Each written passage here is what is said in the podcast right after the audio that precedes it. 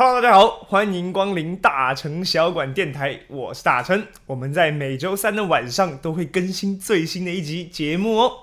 好了，我相信如果是你是我们的忠实听众、忠实观众的话，你就会发现，嘿，大成上礼拜怎么停了一集啊？没错，因为我们大成小馆呢业务繁忙，所以上礼拜呢实在是没有时间制作。但是呢，这礼拜我们又步入正轨，所以呢，我们今天就要来聊聊各式各样的火锅啊。讲到火锅呢，我们台湾就有各式各样的嘛，譬如说日式的涮涮锅啊，台湾呢也有那种比较我们台湾在地味的，属于三妈抽抽锅啊，也有呢。属于可能啊，大陆四川口味的啊这种啊麻辣火锅，也有北方的涮羊肉等等等等的各种火锅。那火锅一直也是台湾人最爱的料理之一嘛，所以今天呢，我们就来聊聊各式各样的火锅喽。好，那人类呢，从有饮食器皿开始呢，就一定会有用水。热水把食物煮熟这样子的烹调方式，因为这是呃比起烤肉来说，呃可能也是相对来说非常原始的一种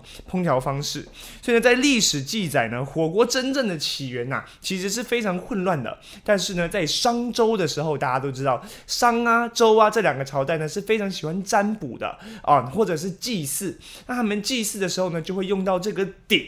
啊，这个鼎呢，其实就是呃最原始的一种火锅的形式。那因为其实商周那个时代呢，还非常的原始，非常的古代嘛，所以呢，它在烹调料理上面不会那么的讲究，常常呢就是用这个很大的鼎啊，在里面把所有东西煮熟以后，大家再分着吃这样子。那时代又继续往后推进啊，来到三国的时候，大家都知道三国曹操的儿子有一位叫做曹丕。那这个曹丕呢，他就非常喜欢用一种叫做。五首釜这样子的一种锅具来吃，那这个锅具叫做五首釜，它的特色在哪呢？就是这个锅子啊，它会被分成五格，那五格里面呢，就可以分别煮各式各样不同的料理，就有点像我们现在的鸳鸯锅，或者是我们说的那种九宫格火锅，对不对？对不对那这个是曹丕那个时候就已经吃到的。那时代再往后。到了这个清朝的时候呢，乾隆皇帝啊，他非常热爱吃火锅。大家都知道，我们乾隆呢就很喜欢微服出巡，到处出宫去玩，每次都要吃火锅，搞得他的这些御膳房的这些厨师呢都非常的觉得心理不平衡。那我们在宫里，我们也做火锅，这样皇上你就不用出去吃了吧？所以火锅呢，在当时也变成了宫廷料理的一种。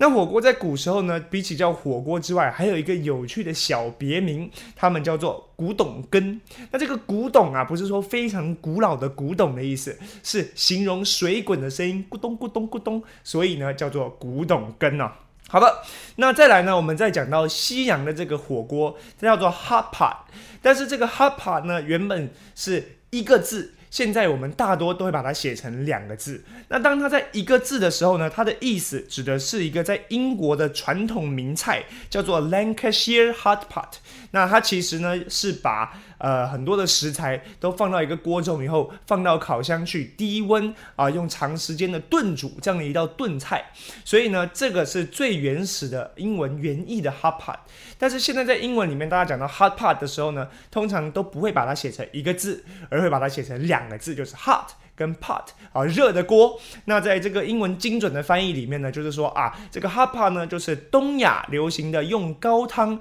去煮熟食材来饮食的这样的一种饮食文化，就叫做 hot pot。所以在英文里面呢，你要说现在的英文的 hot pot 是呃中文或者是东亚这边的翻译直翻过去的，其实也 OK 也正确啊。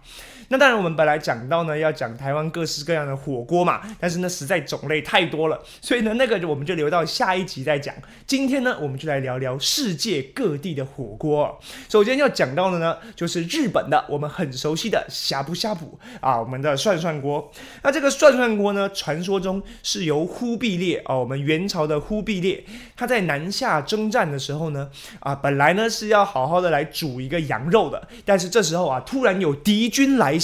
时间来不及，非常紧迫了。厨师呢就赶快把羊切成薄片，然后丢到水里面煮熟了。哦，一变色，马上就拿起来吃。结果呢，后来啊，忽必烈就非常怀念这个味道，于是，在没有战事的时候呢，也叫当时的厨师呢来重现这道菜，也就变成了我们现在所谓的涮羊肉啊。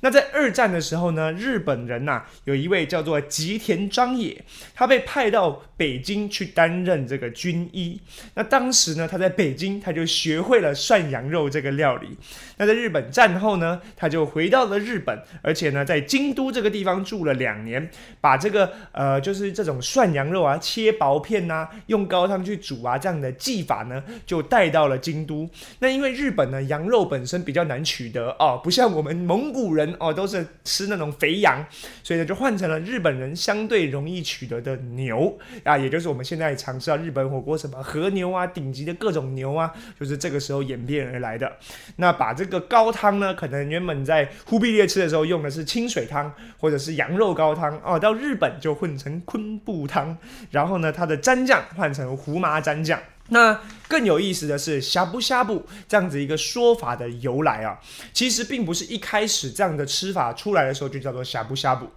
是在一九五二年的时候呢，大阪有一间料理店的老板。他呢，就也有这样子，呃，煮肉片这样的一道料理。他想要帮他取个厉害一点的名字。这时候啊，他就刚好看到店员他在洗毛巾。那洗毛巾的时候不是有挤水的声音吗？就发出假不假不假不这样的声音。然后呢，这个动作呢又跟涮肉片很像，所以这位老板啊就突发奇想，异想天开，他就用加布加布的谐音变成呷哺呷哺，也就变成了我们现在涮涮锅这个名称啊，更可以说是走向了全世界。了，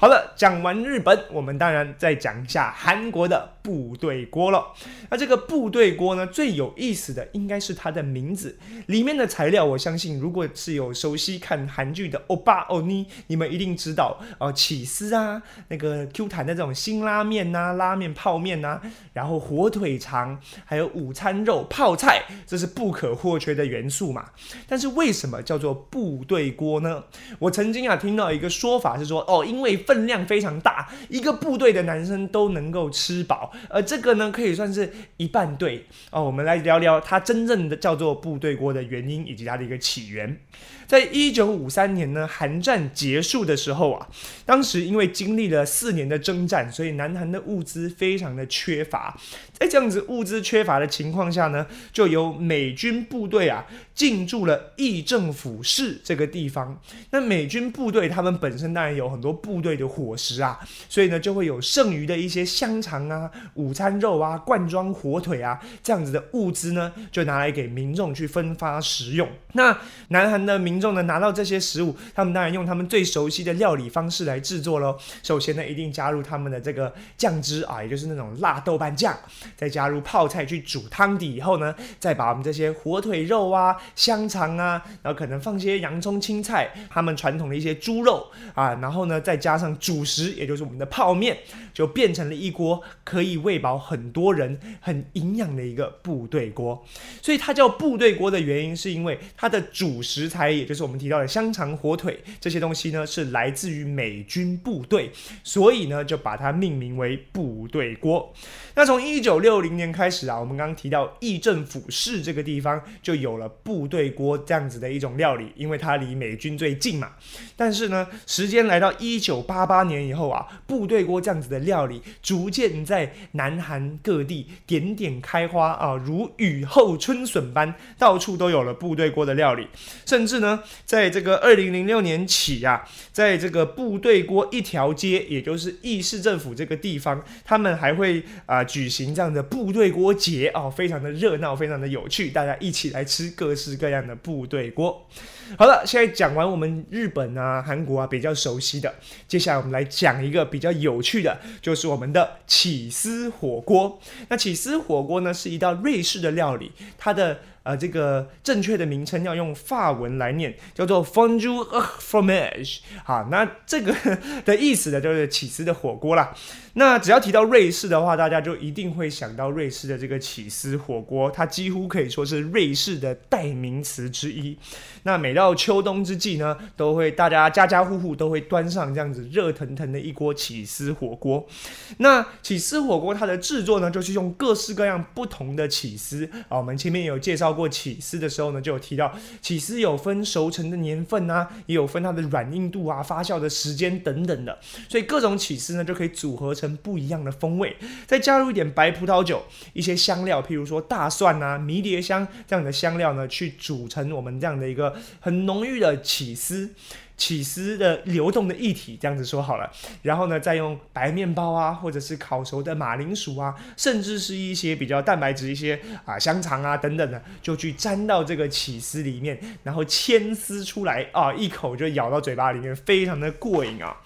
那起司火锅啊，我们今天讲到这个方度呢，它的起源呢非常的早，大约在西元前八百年，在荷马史诗里面就有记载到类似的食用方式。那大家要知道，因为呃，在瑞士的冬季啊，时间是过得非常的漫长的哦，甚至呢没有什么作物，甚至没有什么牲口是可以做食用的。但是起司这种发酵的东西就非常好保存了，所以呢就利用起司，就把它融化以后呢，再沾上度过冬天比较容易保存的马铃薯啊，甚至一些面包啊，剩余的面包去沾起司，形成了他们一种啊过节哦过冬。非常好用的一种料理，就有一点类似我们可能中国人啊，我们中国菜里面的那种腊八粥啊等等的这种腊肉料理啊，也是属于为了过冬、因应过冬而衍生出来的料理吧。那十九世纪开始以后呢，就有人将这个葡萄酒跟起司去做融合。那甚至在一九三零的时候，因为它已经变成这么专业的一个料理了嘛，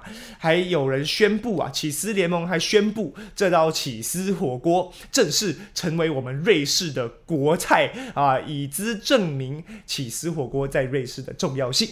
好了，以上讲到了这么多的火锅，其实我还是更期待我们讲到我们台湾人常吃到的各式各样的火锅啊。譬如说，你吃火锅，你喜欢沾胡麻酱还是沙茶酱？诶，这也是一个很好玩的议题，很好玩的话题。那我们就在下礼拜再跟大家聊喽。那我们下周三的晚上九点再见喽，拜拜。